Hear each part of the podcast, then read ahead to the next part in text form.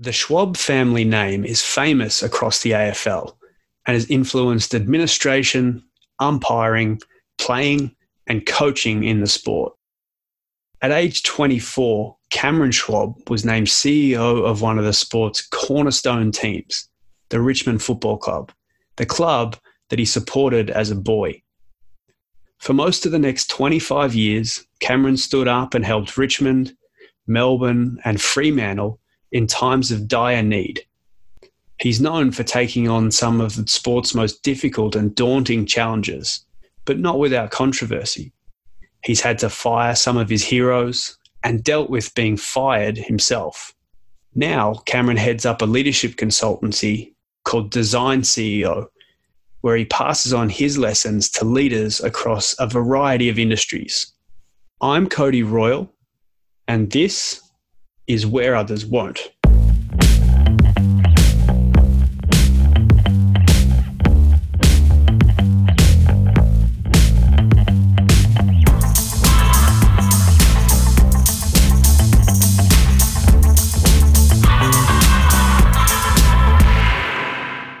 Cameron Schwab, welcome to the show, mate. It's great to be here, Cody. I've been uh, I've become an avid listener. So, uh, as you know, I've listened to Michael Lombardi's podcast now, I reckon ten times, and uh, sat each time sitting there writing set of notes, and, and it's become my go-to podcast to send to anyone looking to uh, make an, an important appointment in and around an AFL club. So, well done on that. Oh, amazing! Thank you. I really appreciate that. And uh, yeah, full uh, credit to Mike. Just a, a, an amazing guy and, and someone that I'd love to pick his brain as much as I can just around leadership and, and coaching and sports. So yeah, I appreciate that, mate. No, and it's and it, there was a lot of stuff which just transcended. I think you know that you know whilst we. Uh, you know, the, the thing that I'm enjoying about your work is that you you bring it back to you know it obviously relates to people like myself who come from you know the high performance sport world. But you know, part of the challenge for all of us is that I think there's different things in in sport which have real value, and there's other things in sport which people think have a value which perhaps don't. And mm-hmm. um, think the stuff that you're, uh, you know, and and therefore becomes a distraction. And whereas if you can just cut through on the stuff which actually has a value, particularly as it relates to people in their development and uh, as it relates to the role you want them to play. Uh, I think there's some um, there's some key learnings in that for everyone. Well, let's start there because I've written about experience and tenure quite a bit, and it was kind of one of the more controversial chapters of my book. And I, have kind of been beating that drum ever since. And and you've been on both sides of this coin in terms of being the super inexperienced guy and then also being the tenured guy. You know, you were what appointed CEO of Richmond at, at 24. Is that right? I was, yeah, and it was. Um, and I'd only actually worked uh, six years my whole life, or less than six years in, in my my life. Yeah, so it was because I went straight from school and worked in at the Melbourne Football Club at that time, and then got the opportunity going to Richmond.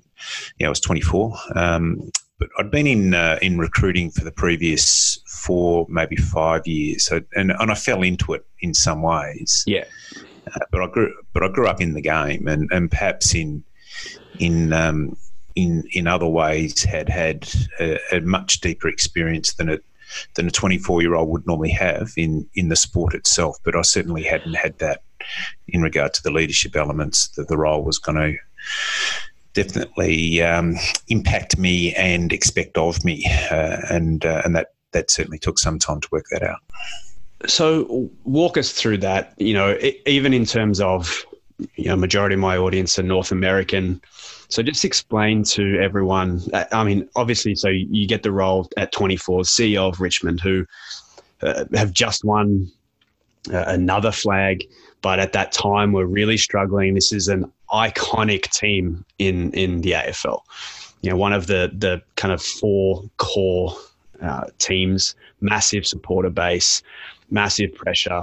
Uh, but club's not going well, and they appoint a 24 year old CEO. Like, just walk us through that experience uh, um, from your end in terms of a the scenario, and then b like what what you were thinking.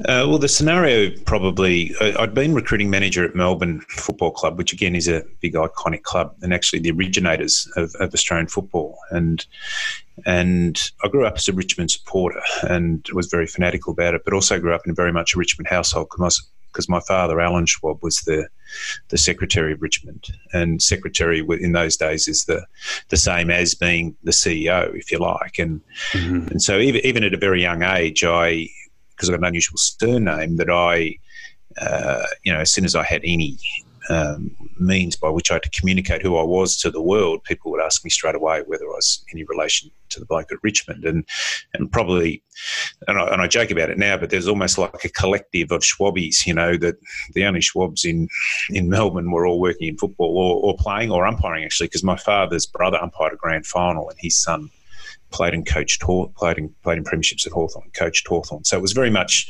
so the narrative of my childhood, and uh, and probably in some ways lost my own identity as a child in that. But I was I was so proud of it that it didn't matter. And then uh, I started working in football because uh, I loved the game.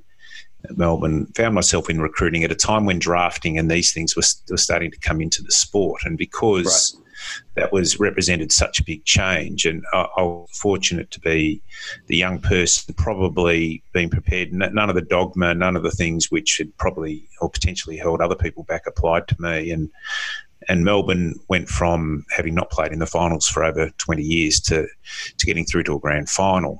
And uh, and I'd recruited. Uh, majority of the players who played in that game. And I was at a game and um, at a just watching a game, and a fellow by the name of Paddy Guinane, who was a great Richmond person, tapped me on the shoulder and asked me whether I had any any interest in working for Richmond, and I assumed it was in recruiting. And he said, "Oh no, we, would like you to be the CEO."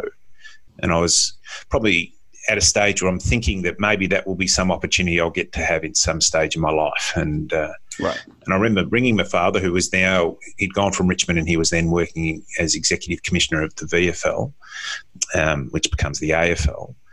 Uh, he he he's, his advice was just fantastic. My, my father was a wonderful person at answering a question with a question, and and uh, and it's a it's a terrific skill to have. And also, he's also what I'd call a skilled interrupter. So he, he was a wonderful listener at that time, but he'd also had this ability to just uh, ask a question or put a little bit of pressure on at different times for me to think a little bit more deeply about you know whatever position I was taking and, and the position I'd taken was that it was too early for me and he asked me the question would I would I be interested if they were offering me the role as the CEO of the Essex Heights Football Club, which was the junior football club I played for when I was a kid, and and I was almost dismissive of him, and I just said, of course, of course, I could do that job, you know. And he said, um, he said, uh, "You think that's an easy job, do you? You're running the Essex Heights Football Club, you know." And anyone who's actually been in a in a junior club would know how tough that actually is. You know, that, that is a very difficult and challenging, you know, situation for, for anyone to take on. But all of a sudden, what he did in doing that was he, he made the job accessible to me. And the other thing that he said was that if you do the job now, it'll be a tough job. But if you're doing the job in 40 years' time, it'll also be a, a tough job. It's there's certain roles that you're going to play in life which will never be easy roles for you, and and so the value of of the role, yes, you'll get more experience, you'll grow, you'll you'll improve, but it'll always be difficult for you. You'll you'll never feel totally you know comfortable. And and it was a it was it was a terrific means by saying, okay, yeah, it's going to be hard for you, but yes, I think you can do it. And and basically, I just took it on. And but unfortunately, the Richmond Football Club of that era was a very different Richmond Football Club to the one that he'd had a great deal of success in. Well, basically, we're on the bottom of the ladder and we're broke. And uh, and it probably ended up being a bit of my thing. And then I ended up taking on these roles and uh, where clubs were, you know, at their lowest ebb. But it was certainly not not by design. I wasn't looking for them. They were, they were basically the jobs where clubs were looking for CEOs, effectively. So, so I was able to take that on. It was a really, uh, it was a wonderful experience. I grew up as a Richmond supporter. I loved the club. I loved its folklore. I got to work with, you know, people who were, you know, iconic figures in my mind, certainly. But also had the situation where I was at a club at a time when we were finishing up a number of veteran players who were also my, my heroes as, as, as, as kids. So I had some of those players who were four and five and six years older than me. you know, sitting in my office and I was explaining to them that they were no longer players of the Richmond Football Club. So there was a few sleepless nights in it, I, have got to say.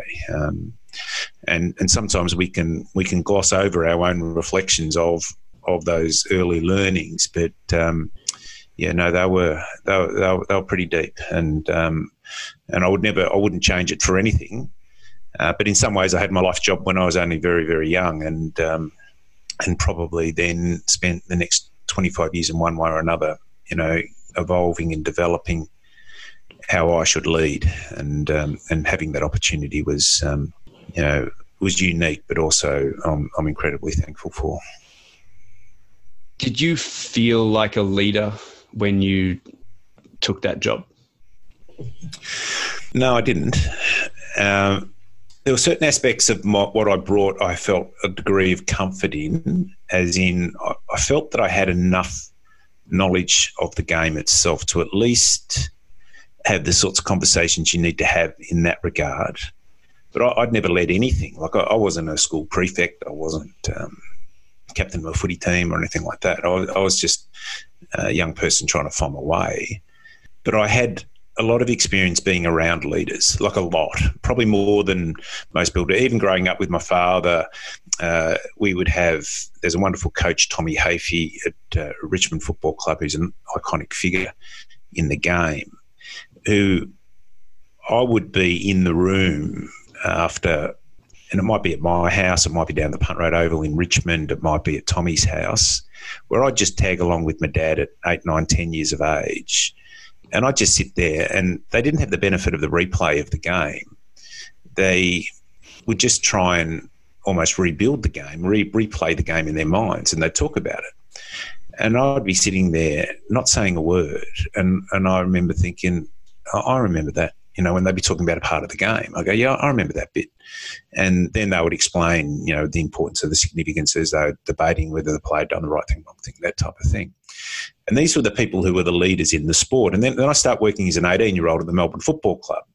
And Ron Barassi's the coach. So probably as two bigger figures as there is in the sport uh, are the two mentors of and my father's executive commissioner of the AFL. And and I get to see and and I see Ron Barassi comes back to Melbourne with all the expectations that he's going to bring the magic dust and the you know the premierships are going to follow because he played in six at Melbourne, he'd coached two at Carlton, he coached two at North Melbourne. Why wouldn't they follow at Melbourne when he comes back to his club? And we didn't make the finals for the next five years. And and I, I spent the first few years of that role just as like as an office boy at the Melbourne Football Club. I, I'm editing Ron Barassi's tapes for him you know, because the only thing I actually brought into the into the conversation of any level of uh, capability was that I was very good at doing the mixtape, you know, where you do little tape for your, you know, for your, you know, your, you know, the 17 year old love letter, if you like, you know, and, and I offered to, to edit Brass's tapes for him. And um, so I'm getting this wonderful education as not only looking at what he thinks is important, because I've just had a full cap sheet of paper and, and, a, and a couple of videos, really. Um, but I'm also in conversation with him and I'm, I'm in the room when he's talking to the players. I'm in the room when he's debating the futures of the players. All these things, and I'm, and this has happened from the age of ten through to twenty, really. So this is just, just, just it might be, you know, the I know it's often debunked the ten thousand hours, but perhaps I'm getting that in in my own way. But I'm also around people who are having to make decisions on other people's lives every day of their life, and and perhaps you know for all the stuff that we want to talk about with leadership that, that's the hardest bit you know that you know can the person make it? Can't the person make it? If they can't make if they can make it how do we get them there quicker? All, all the stuff that needs to actually happen uh, the only thing I would say though was still very much at the end of the command and control way of leading as well. Yeah. Like I, I, saw some pretty brutal leadership. Um, when I say brutal, not as in physically brutal, but gee, there wasn't much much dust left on the shelf after Brass had gone through the team. I know, I know that, you know, and and uh, and I saw that, and I assume that that's how it happened. That's what happens, and and then when I find myself in a leadership role, I'm thinking that's what I have to do, and and and because I'm younger than everyone else, I, the last thing I want to do is be seen as soft and weak. And mm-hmm. but it wasn't who I was. So I, I, probably spent the first few years trying to lead in a way of which one I had no experience with, and secondly, it was so different to the person who I was. And and and really, uh, that was the the first big lesson that I learned that you have to, your leadership has to be in some way a true extension of all parts of you, you know, and uh, and I got to uh, work that out over time. And, and I had a wonderful mentor, a guy by the name of Neville Crowe, who was always encouraging me to do that. Just be yourself, Cameron. Just be yourself, Cameron. And whenever I wasn't, he goes, uh, he goes, I'm not sure that was you talking then. You know, I reckon that, that sounded like someone else talking. You're trying to be someone who you're not. And uh, and so all of the even you know people now talk about the openness and the vulnerability and the importance of those sorts of things. If if nothing else, that's just being an extension of who you are. You know, being comfortable with actually putting your stuff out there in, totally. in a way which um, which is uh, you know, and the, the, term they use is authentic, but it's really just a. Um, if you're not being authentic, you're lying, really, aren't you? So yeah, it's just being true to who you are. Putting on a mask, yeah.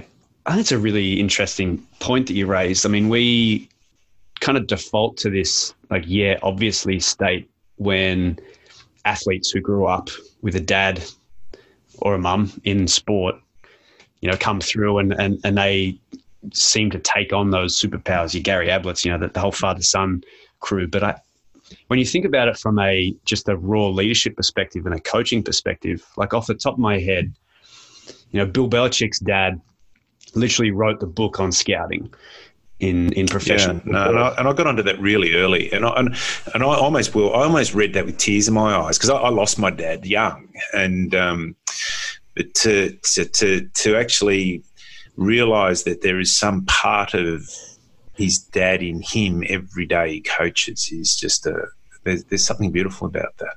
Yeah, and I, I was listening to Luke Walton recently as well. You know, just about as famous a figure as you get in, in the NBA in terms of his father, Bill Walton, and he's become an extraordinary coach. Sean McVay, you know, like as you were talking there, I was, I was trying to think like these guys that didn't necessarily play the sport, but were around leadership like you were talking about.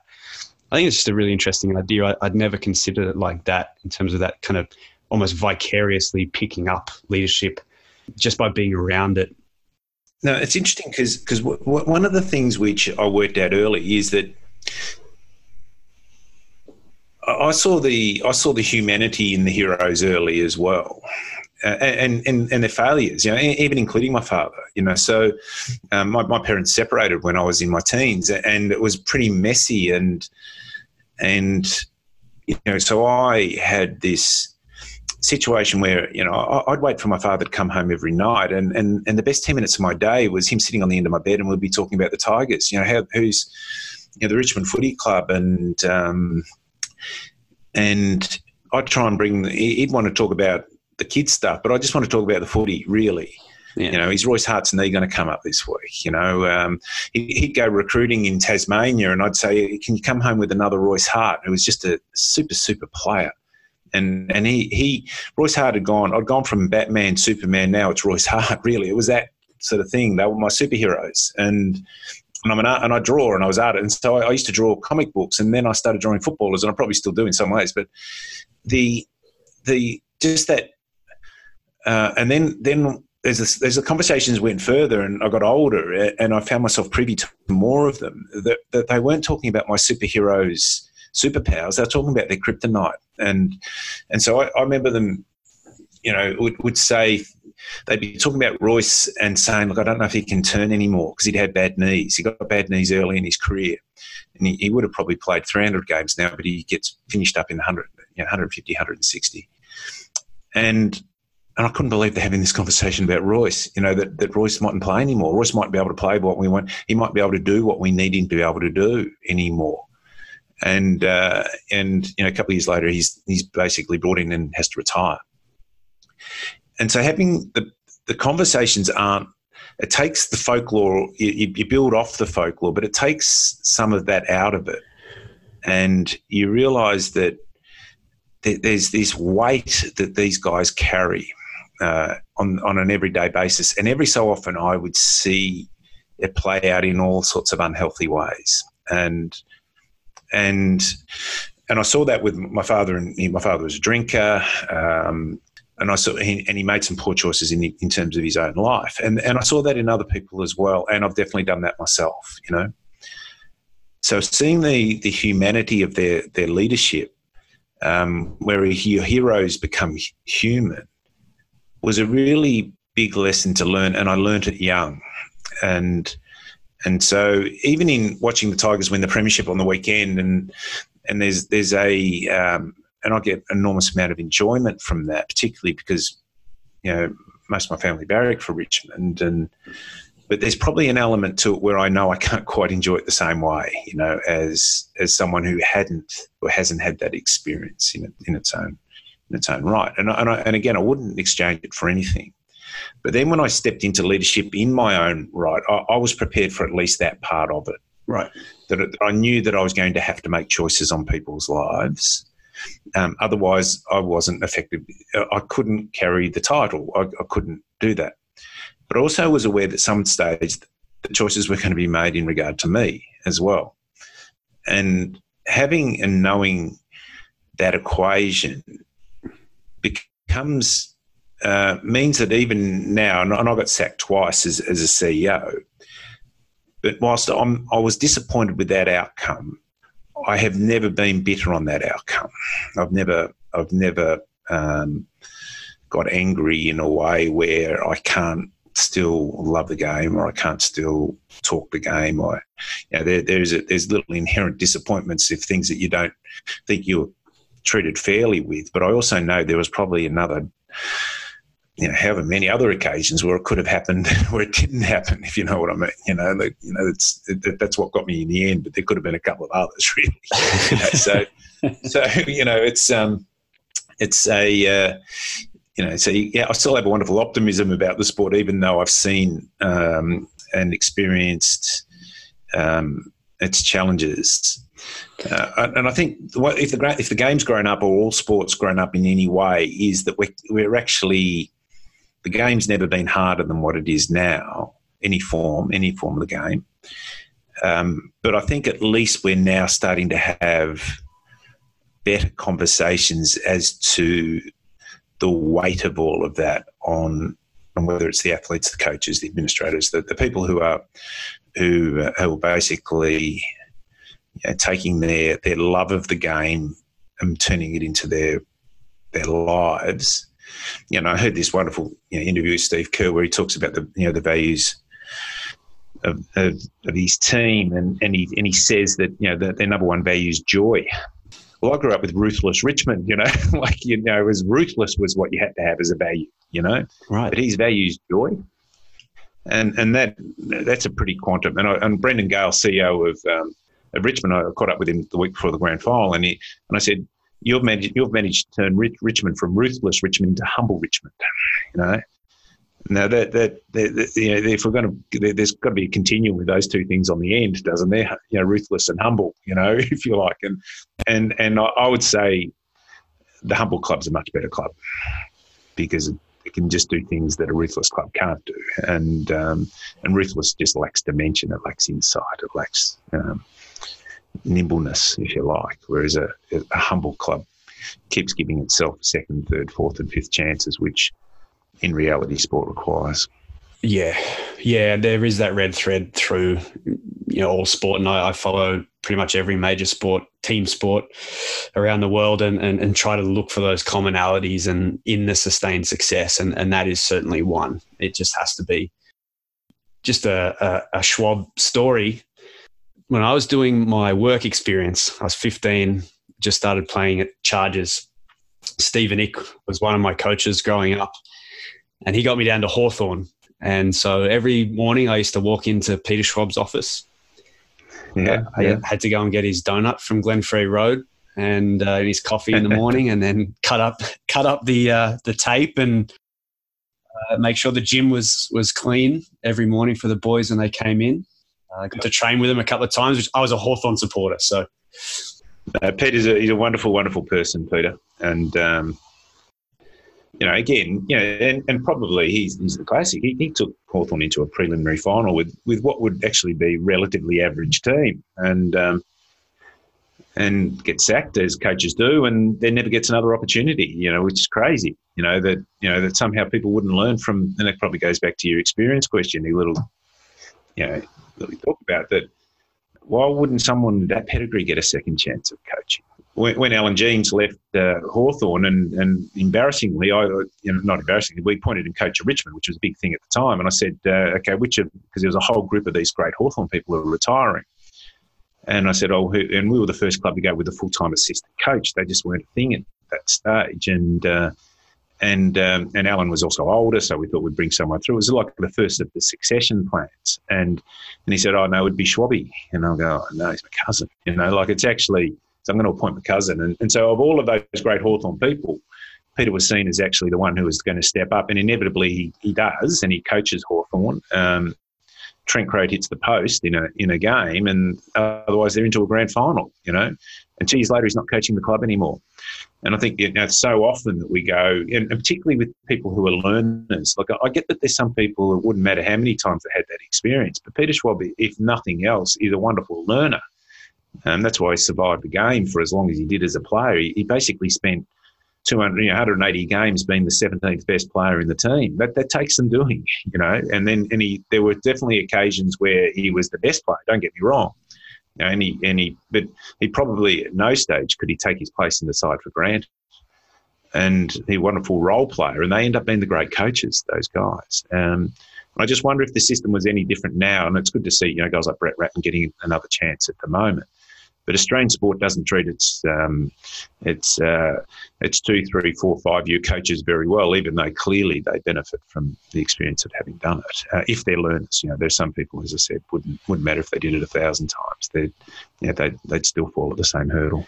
Yeah, you've hit on something there that I've talked about before on the show, which will blow people's minds if you're not familiar with the AFL. But essentially, well, we're talking when Adelaide haven't made their hire yet, but of the the 18 head coaches in the AFL, I think it's only Brett Ratten that's on his second chance. There's one coach that has, yeah, has yeah. Woosha, but I guess he didn't really, he wasn't fired. No, no, he had it, but no, his time had come up. You know, he'd, he'd, he'd run his race. So, so maybe yeah, two, maybe two out of the 18 coaches right now are on their second chance or their second go around. So everyone else is yeah. in their first appointment, which yeah, it, it, going back to my experience thing is kind of really bizarre, even from an ex-player perspective. Yeah, and that's the the Michael Lombardi. Everyone likes the new car smell line that I really enjoyed. You know that um, if you if you put uh, a know, a, particularly a guy who was seen to have failed, like you know the Belichick, you know, the Cleveland Browns uh, experience is up for grabs. It was you know it was a club in turmoil basically as well. So um, there'd be those, and there'd be no doubt he'd say he made mistakes. And the one thing I I know about Belichick is he owns up to his mistakes, which is um, particularly in, in with the team. I, I'm not sure if he does it externally as much, but he definitely does. You know, from whatever you hear in the context of the team, and and and if, if someone's actually at their most fundamental level a, a learner and they've got a they've got you know, a capacity to unlearn as well, as in they recognise, you know, there's parts of themselves that if they had their time again, they, they would definitely do different, and they and they've made and taken steps for it not to happen again. Well, they're, they're the best. They're the best chances, aren't they? You know, and, and particularly because there was something about them in the first place which was encouraging enough in them that they got selected and and then, you know, and I, I, I, think about it in my own context, someone saw enough in me at 24 to appoint me as a CEO, but doesn't, you know, I, the phone's not ringing a hook off at the moment to appoint me at 55, you know, so that's, that's the, that's the, the weird thing. And, I, am not running around seeking it, but it's actually, I often think that I go, well, how come, you know? And, and it would be because there's actually to, to put anyone in front of a group of people, you you then have to not only explain the future, but you have to explain the past. And and and you know the past has already made its mind up, right? You know, in some ways, even if it's not correct, but it's made its mind up in lots of ways, and uh, that's why you know the wonderful. How old's Belichick? He'd be in his he'd be in his late mid to late sixties, I'd say. Yeah, now, yeah, yeah, mid sixties. I, I would. I can't think of many AFL coaches who have coached you know that long. You know, there would be you know, it'd be very, I don't think any, maybe Jock McHale or back in the really early days. So it's, uh, and, and people are much healthier in their 60s now than what, what they were back in the day as well. But Yeah, but that's the, the value of um, uh, of that experience is is is just enormous. You know, look, it's um, you know, it's a um, you know, we obviously there are all sorts of means by which we learn, but there's no doubt the most in, the most valuable learning is you know, our best teacher is our failure. You know, and you know, and, and you know, there's organisations I know who won't recruit people unless they're failed. You know, because they want to know how they bounce back. You know, and I want to have the conversation with them. So, what did you do about it when when when when your life was in turmoil, when you've lost your job?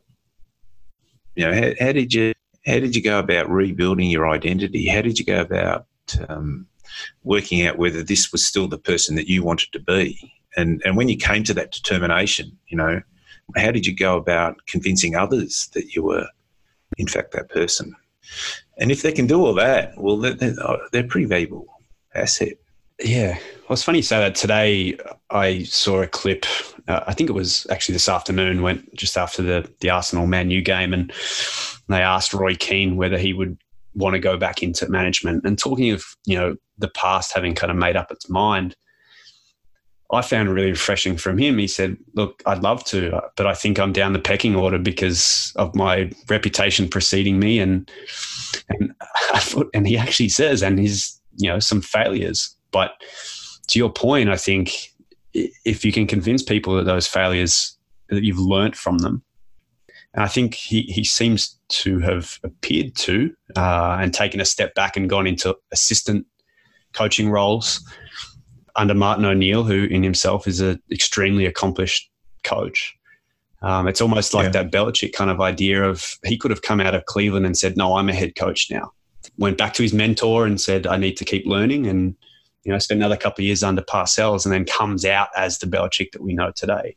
That, that kind of humility is, uh, is, is important.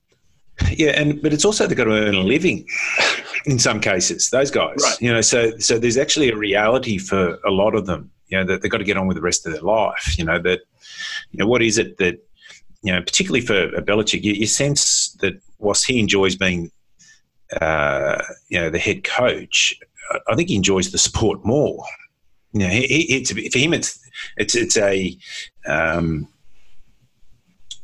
almost a, a, a vehicle for his his creativity, his love. His, there'd be there'd be all sorts of things. If he was born in a different generation, he'd be totally different. But he would have always found something very specific to um, to push his almost his genius onto, if you like. And and it's funny because when I, I went back to art school in my fifties, and and I found exactly the same versions of the fanatical young athletes as fanatical young artists. They're just different expressions of their um, their love of something.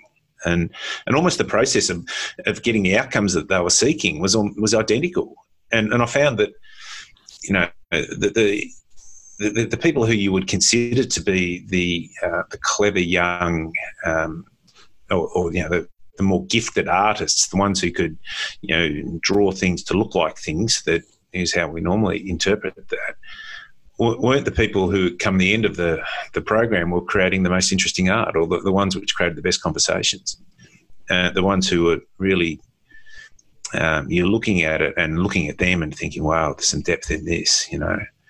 And the same way as, you know, Luke Hodge still runs around at his age, that Tom Brady still runs around at his age, that they, I saw that same thing in these sometimes quite eccentric young people who were, who are now trying to express themselves through whatever medium art actually provided for them.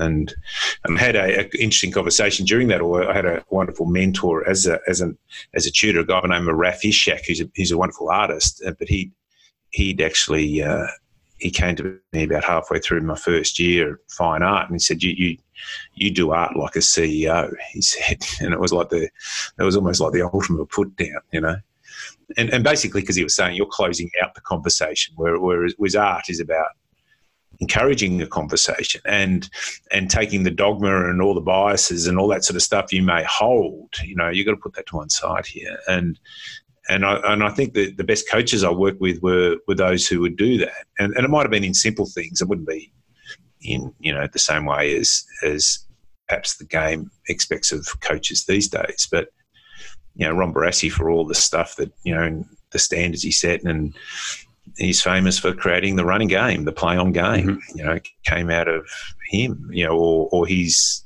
or someone who convinced him, and I think that was probably Norm or Len Smith or one of those guys back in the day. But but he he he was he had the, enough um, commitment to do something which really um, is now an express as the sport expresses its way in in totally different to how it was for, for decades prior, mainly because of the influence of Ron Barassi.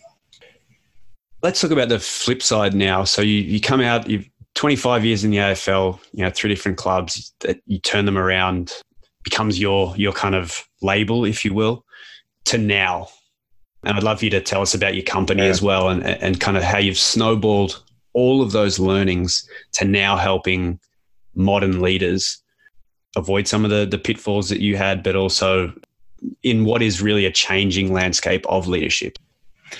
Um, probably, I had the benefit that I'd been sacked previously. that sounds a weird thing, but that, and I didn't handle it well. As in, um, I was in in my mid thirties, and I, and I got myself into into a pretty rotten place, to be honest. And um, so there was a certain determination not to do that, but I, I, I, I can't say I totally avoided it in, in that way. But so what I, I had a feeling that um, that I there was a value in the learnings that I'd had, and what I'll do because of what you do if, if you're a, someone who's a mark got a marketing background, you you you look at the market and you say the market needs one of these, and and the market certainly valued people who'd been in elite sport.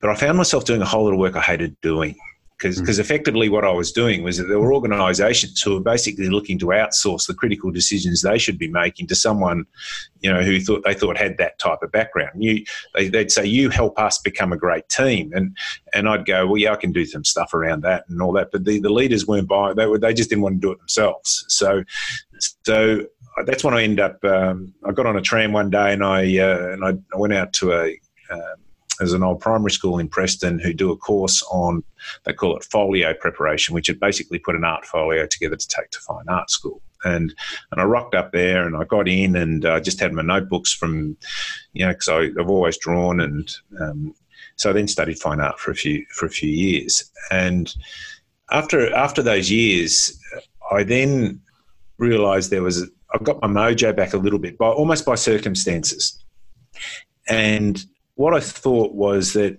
I'm going to talk to the stuff that I believe in, and if people are interested in it, well, they will find me if I'm good enough with the way I put it out to the world.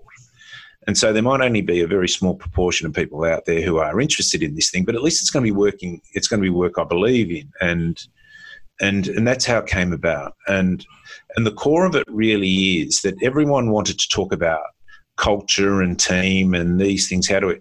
Well, in sport, I think of team as an outcome and culture as an outcome. You know, so have we got a great culture? Yeah, we have. Why? Because the behaviours are really good. You know, so how do we get the behaviours right? Well, I think the behaviours, the core of the behaviours, centre around the habits, both good and bad, that we actually have, and it centres around the identity that we actually have of ourselves. Do we see ourselves as leaders? And and the identity thing actually again came out of art because it took I'm a, I'm a practicing artist but do you reckon I can actually say that I'm an artist? I can't say it. I say I do art right. Yeah rather than I'm an artist because artist sounds like it's a bit wanky in it? You know now you're a footy administrator. I was happy saying I was a footy administrator but I don't reckon I was ever happy saying I was a leader. So it's one of those things. So and I believe in this thing about the habits we have and the um, and the identity you know, and they, they both work off each other. So if you've got really good habits, the identity becomes more secure and the things that work from it. And from that, you then define the, and then from that, the behaviors which you think are important will emerge and therefore the culture will come from it. And so I see team and culture as an outcome. So I work very much on the behaviors and the things which impact on the behaviors. And the core of it boils down to four habits, basically. And, and it's a daily habit, weekly, monthly, every three months. So whether that's habit or, or rhythm or routine, I'm not really sure. But the core of it also is that we recruit people on what we think they can bring to the team. but we actually know what we want them to bring. And that's probably been one of the major differences I've noticed in in sport and business. People aren't sure what they want the person to do in order to find out what they want them to bring. Whereas sport, we're good at that. Yeah. We go, we need someone to do this. And, and by the way, they've got a track record of doing that but have they got a track record in the sorts of environments which is similar to the one that we want to create you know so there's some people who can do that really successfully in certain environments but won't be able to do it somewhere else you know and i think you've done some work with the cohesion stuff mm-hmm. and but most of the time it's people being lazy in regard to having clear expectations of what they actually want the person to do. And if they bring the person in and they're not able to do that, but they're able to bring something else and that enables them to stay within the environment. Well, that's a bonus, but that's not the plan. Yeah. That's just luck, you know, in that sense. So we, we recruit them on what they're prepared, on what they can bring to the team, but what we, they only survive on what they're prepared to give to the team. So the bring and the give becomes so if they're not able to give over time, they can't stay in the team. They just can't, regardless of whatever it is. And and the majority of people who play that role in elite sport are effectively role players. Even the great players are role players um, you know, the, the, the biggest stars in the game are the ones who, you know, they recognise that they're stars and play a role because of that. And I saw that a lot with um, when I was at Fremantle with Matthew Pavlich. He was a great player, mm-hmm. but he actually started to work out really early in the piece that he could actually make every player around him a better player by just because of the attention that he was attracting because of his wonderful qualities. And and I'm thinking that makes you a really special player. You know that if you that it does, you don't have to have the ball in your hand to actually um, show how good you are. So basically, I now run, um, and it's teaching effectively. I do teaching programs. Um, we can call it coaching, you can call it mentoring, whatever it is. But I think there's a wonderful honour in teaching for people, for leaders who want to create the habits and identity for themselves, which are a pure and true expression of who they are. And, and, it, and it works very, very much and recognizes that there's a level of vulnerability in all of that. Um, there's going to be a, there's going to be times where you're going to question yourself, um, but I think you're going to do that anyway. And you then get to build around you the sorts of teams and structures and systems and processes which enable you to build trust. And, and I think if there's any one thing that an organization is seeking to create as an outcome is high levels of trust. And that's personal trust. That says, in do I trust you that you're a good human being? And do I trust that you have the capability to do the job? It's strategic trust. Do we trust trust the plan? You know, that that because often at a time when we're really struggling, uh, the plan's the best thing we've got. You know, if we're not winning, if we're not winning in the moment, or we're not a chance of winning the next game in a real sense, can we trust the plan that that will enable us to do that in a time period that we're comfortable with, and we get to see that do we trust the systems? Are our systems and our symbols and our processes aligned to all the stuff that we're actually talking about? So a lot of people actually go, yeah, no, trust is important for us, but then they they get their worst people getting paid the most because they're selling most shit. You know, I just get you know that that kills all that stuff. And from if you get those three things, you'll then have high levels of cultural trust. And I think that's ultimately what you want to get. And the very high performing teams, you can sense that, can't you? You oh, can absolutely. Um, Pickett plays his first game for Richmond in a grand final and gets votes. Yeah, because there was just high trust in the capacity of not only the player to do his play the role that they wanted him to play, but the team to actually accept that the coaches were going to do that. And that meant that there was going to be some disappointed people who weren't going to get a game, and also high levels of acceptance from within the team structure that they believe the coaches were, were doing all that for the right reasons. So I teach a, a program where the ultimate outcome is about what I call performance trust. Yeah, there's high, there's trust, but it relates to performance, and um, and I'm really enjoying it, and uh, and like to think I'm getting outcomes. It's it's not um, there's no magic wand in it. I just teach it, and then you hope that um, you know there's enough understanding of it to to do it. But it's also doing it in a way where um, it shouldn't take. It's not a, It's not ten hours a day to do it. It's just little bits regularly. And and and a lot and a big part of it, to be honest, and, and I never expected this when I started, was it's to try and cut through all of the overwhelm. You know, the people there's this yeah, there's just this sense of the busy, you know, and I like the Seth Godin line, you know, busy is the new lazy, and and um, and how do people actually take the time to to go deep into their their own thinking? You know whether they're on track with any of those things, and when when their in, inbox and their phone and everything else is screaming at them the whole time, or buzzing or humming and doing things, you know that you don't, they're not taking the time out for their own development it's kind of crazy, isn't it? We send millions of people to work every day to sit in front of a computer and wait for emails to come in. Yeah, and they're all working on other people's time frames. You know, so if I send you an email, whose time frame is it? You know, so so so even even that one, uh, uh, the first habit is just asking yourself on a daily basis what's important, because otherwise, what's important will be, you know, the first um, email in your inbox. It'll be the noisiest thing. Be the first person who walks in your office.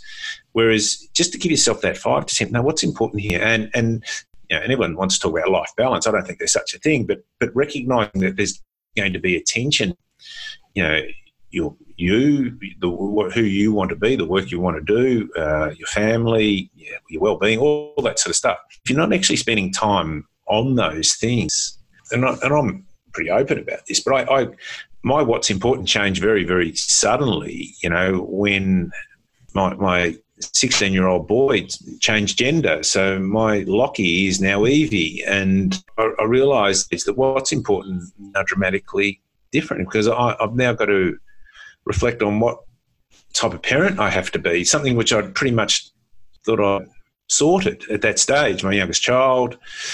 Um, and so that's been a real journey for her, and she's got a lot of support and a lot. But you know, for, from our point of view, it's actually been um, you know, I had to work out what I needed, she needed from me as a parent, but also I had to, you know, kind of the conversations I, used, I, I, would have with her, and I still do, is can you make yourself easier to parent? You know, because in the end, you know, it, it's hard to parent you if we don't know what's going on for you, and um, and so therefore, even that conversation, because that that's a change everything scenario, uh, would be, you know, you, you can't just think you're going to bumble your way through that. You know, you have to think deeply about about that. You know, you have to learn new things and find out and talk to people and study it and read and listen to podcasts, go and see experts, all those sorts of things. Yeah, it's interesting you say that. that whole kind of idea around, you know, particularly at work, um, that idea of busy and the fact that there aren't enough days. You know, I feel like a lot of managers, in particular, they get into that management role, they kind of default to that, yeah, checking the inbox, check, you know, checking off timesheets, whatever they need to do, and they lose time to actually lead yeah. and coach and have those conversations that you're talking about. It could be with, it could be with a daughter, it could be with someone on your team. So then the context is gone. They lose the context of what the, the energy of the team is and what the team needs. And then it kind of snowballs from there and, and, and that becomes really tough. So you're already under the gun because you probably feel unprepared. And, and I, I talk about this a lot in that it's kind of stupid to me that you get a management role when you're 40, you know, in a big big company. So you got to do your time. You got to do your 15 years in the job. You know, you haven't interviewed mm. someone for basically that whole 15 years because you've been the doer of the job, not the manager. Now we say we're going to let you build this team and we're going to let you lead them because because you've proven that you can do the job. We haven't set that person up for success in any way, shape, or form. Yeah, exactly. We don't play, you know, you know, for you know Marlon Pickett might be an example of, but he is 27. You know, he has, you know, he's got four kids. You know, there's there's actually he wasn't an 18 year old coming in and playing. He was physically able to do it, and he, he played high level. He played against men since so so there so the, there was exceptions which made that, but straight away people went back to the history of it, and the history of it was guys playing when they were kids, still right. you know playing on the big stage when they still were kids. So he, he actually was really well set up for it so minimised all of those those factors. But you're right. You, you, get people who have never had to, you know, even interview people who have to make choices on them, and and and I've been doing that for a long time and still mucked it up. So you you have, you know, you and and most of the time, it, it, part of it is that a lot of the things which are the busy stuff is the stuff which gives us our easy rewards as well. So, yeah, I'm busy, but some of that stuff is um, just simply you know, we, we feel a sense of progress. You know, we, we can whip through the inbox and we can get those emails, we can make those 10 phone calls, the adrenaline's pumping, you know, we're making progress here, you know. The, the, the faster, higher, stronger sort of ideal of elite sport actually relies on the slower, deeper, wiser to make it actually happen. And, so and so the high performance happens in the moment. But it's at deep conversations, and you, you would have faced it where you, you, you, people look at hindsight and say, How did you make that decision? You go, Well, it was 50 50, I made the wrong choice, or it was 60 40 and the, and the 40 got up, you know, whatever it might have been. And I, I don't punish myself so much on those. The ones I actually give myself a bit of grief over is when I actually didn't step in, into, into the conversations which required a bit of courage or they um, my ego took control, or I, um, you know, I was, uh, you know, I, got angry. They're, they're, probably the three things I reckon, really, like ego, anger, and lack of courage. And why is that? Because they're actually hard.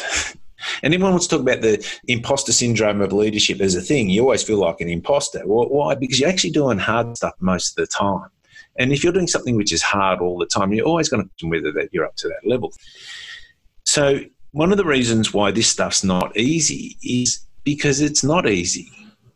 So the only way you actually do it is if you get to practice it. And and, and I just have a little routine. The stuff that is important in your life, make it a opt out scenario, not an opt in scenario. And the classic one is exercise. So I'm a morning exercise person. But a few years ago, we started doing some work with um, a group who were trying to get the organ donation numbers up in Australia, which are poor. Around 10% of people donate their organs in Australia. Mm-hmm.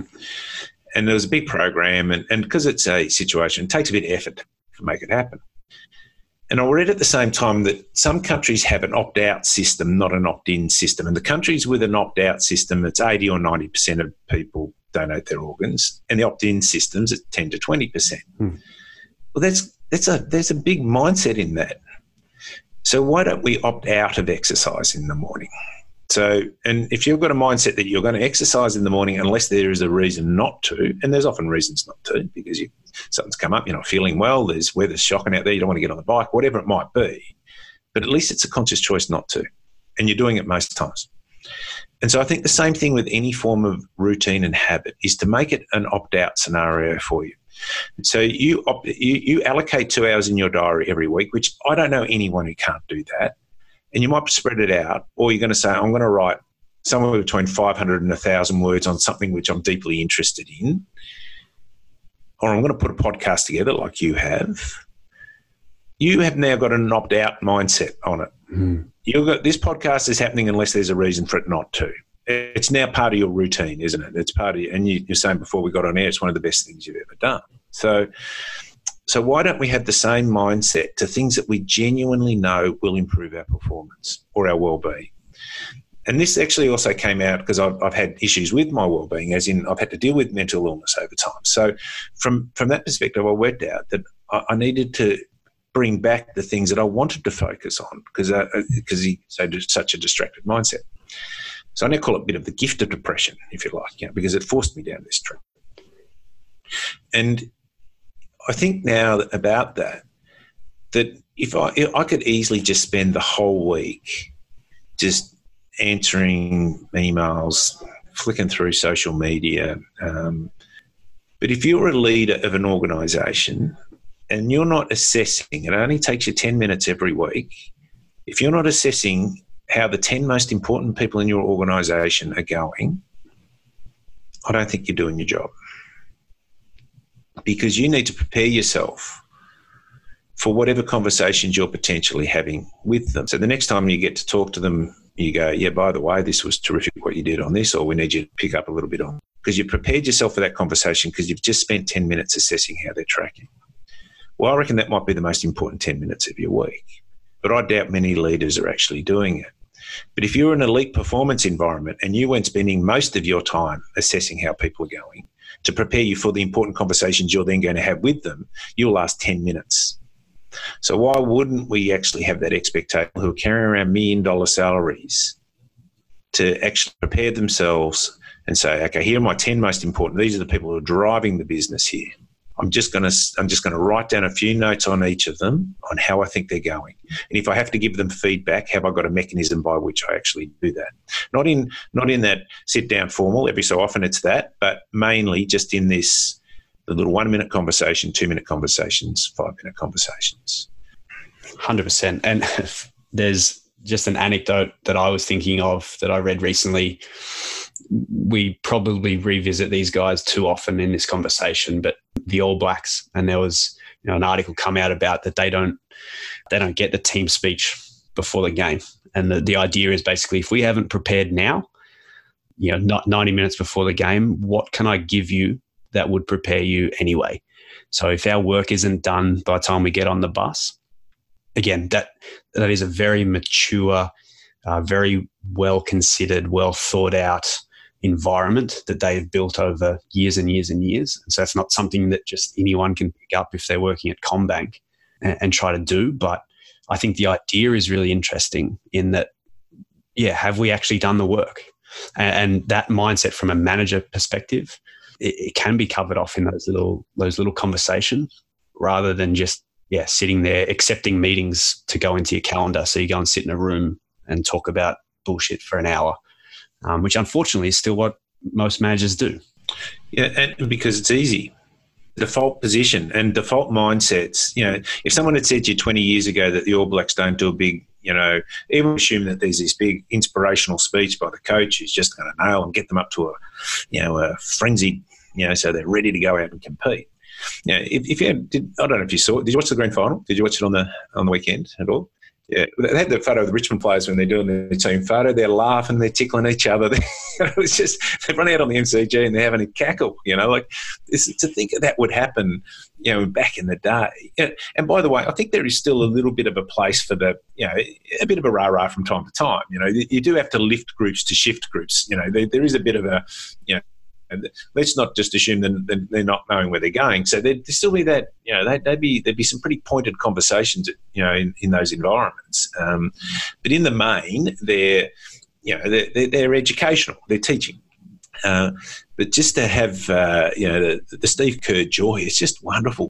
Well, both of those things really, you know, the, the vulnerability and preparation that goes into a admitting that you don't give the big rousing team talk and that you've prepared your guys well enough in your mind before they even get on the bus, it's a huge leap forward from where we've been. And then, like you said, Steve Kerr, even using that word joy in and around the locker room environment and the NBA, again, that's a, a massive move forward for you know this new kind of emotional, emotionally intelligent coaching profile that we're trying to move everyone closer towards. Yeah, and I've done, and it might be just a product of situation as well, but I've done a fair bit of work on on just what on vulnerability or what it actually means, and and it's as I mentioned before. It, first of all, it gives you a, a chance of being a, a full expression of who you are. You know, a much closer interpretation of who you are as you present yourself to other people.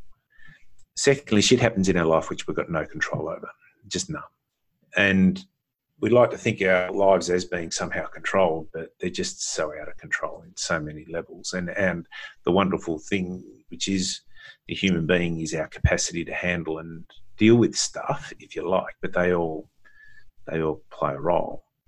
Um, but the final one, and almost the most important one, is that it's, it's actually an invitation for people to help you. You know, by, by being a little bit vulnerable in in in areas that you may be battling with or struggling with you know, then saying to people, well, you know, can can you help me here?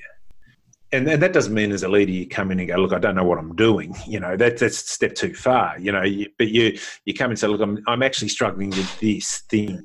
Can you help me? Uh, a mate of mine, another Aussie, actually, he has a great way of of positioning this, and he says, you know, I've I've got some ideas about this, but I'm I'm just a little bit apprehensive about this. Can you help me? That's cool. And and that works in that works in an entrepreneurial yeah. sense. It works in a sales sense. It works in a in any any line of business that you're in as a leader, really uh, as someone who's trying to be a leader. Uh, it works in all those senses. So cuts out, cuts out sort of that default thinking. I, would say default thinking is probably the biggest enemy of trust. Because basically what it's saying is I've got the answer, but the problem's changed. You know, so right answer, wrong problem. You know, and so what we're doing is we're ignoring our own ignorance when that actually happens. And and I, you wouldn't do that any other aspect of your life. Why would you think you'd do it? You know, in, when you're trying to actually be the leader. Yeah. Uh, yeah, we could talk for hours, mate. But um, I'll let you get on with your day. Where can people find you? So, going back to you, you saying that uh, you know, if you could start to talk about the things that you're passionate about in a particular way and other people would find you. And, and that's exactly how I came across you was, you know, on LinkedIn and, and the great content that you put there. So people that want to go and explore what you're up to, where can they find yeah, you? My website's designceo, one word.com.au, Australia. Um, and LinkedIn, I, I, deliberately put that out there in, in such a way that it's a, um, a lot of metaphor, obviously, from sport, but just also art. I, I put a lot of my artwork out there as well, and um, and, and it's really just to try and get people thinking. So I don't um, I, I, don't sell as such. You know, I, I, probably just say, well, this is the stuff I comes back to that thought. Here's the stuff I'm really interested in. Um, if you're interested in it, well, I don't have to sell it to you in that way. Uh, and then we have the conversation about it. It's just Cameron at designceo.com.au, just on email or just via LinkedIn. And um, I'm I'm responsive because I most of the time when people come to you in in regard to a leadership issue, it's it's normally quite pressing, and um, and they may be lacking their own, they may be lacking personal confidence themselves. You know that, and and sometimes you can actually even lift the, the person's conversation, uh, con, you know, confidence just in one conversation, and um, and uh, bring a bit of the um, just a little bit of reality and clarity, perhaps, to what can be look a fairly oblique world different times so that's really where what my approach is, and uh, and really nice. Like to think I'm nice and accessible in that sense. Well, thank you for this, mate. I uh, I have learned a ton. I'm going to be stewing on this conversation for some time. And well done on the work you're doing. I think it's um, it's it's very generous and uh, it's a wonderful gift for for people uh, who um, enjoy what I'd say is the real learnings from elite sporting environments and as they apply to their own lives. And um, away from the bullshit metaphor and into the into the into the real stuff. Amazing. Thank you so much. You take care. Thanks.